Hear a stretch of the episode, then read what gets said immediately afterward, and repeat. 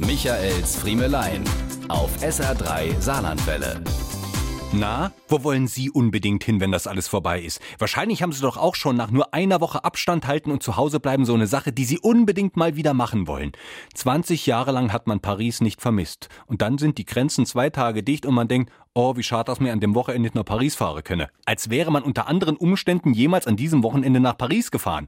Oder die Sache mit dem Spazierengehen. Ich hasse Spazierengehen. Ich bin in meinem Leben genau einen einzigen Premium-Wanderweg im Saarland gelaufen. Andauernd erzähle ich hier am Radio von der Schönheit unserer Wanderwege im Saarland, aber wirklich gelaufen bin ich davon in zehn Jahren nur einen einzigen. Die Runde um den Littermond bei Nalbach. Und das auch nur, weil ich die Fahrtkosten dahin zur Berichterstattung bei der Steuer absetzen konnte.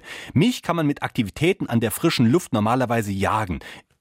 Bin ich ungerne draußen, nur wenn, dann sitze ich halt gerne und gucke.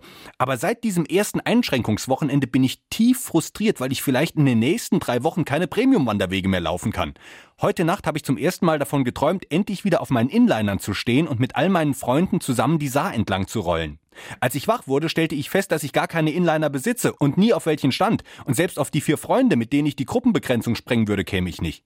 Ich habe Sehnsucht nach Restaurantbesuchen in Beizen, in denen ich vorher noch nie war. Ich würde so gerne mal zu diesem Inder, wo ich auf dem Weg zur Arbeit immer vorbeifahre. Dabei vertrage ich gar kein indisches Essen und das Klopapier ist doch eh schon knapp. Ich bin gespannt, welche Gelüste und Sehnsüchte ich bis nächste Woche entwickelt haben werde. Dann hören wir uns wieder zur gewohnten Zeit. Ich wäre da. Diese und mehr von Michaels Friemelein gibt's auch als SR3 Podcast.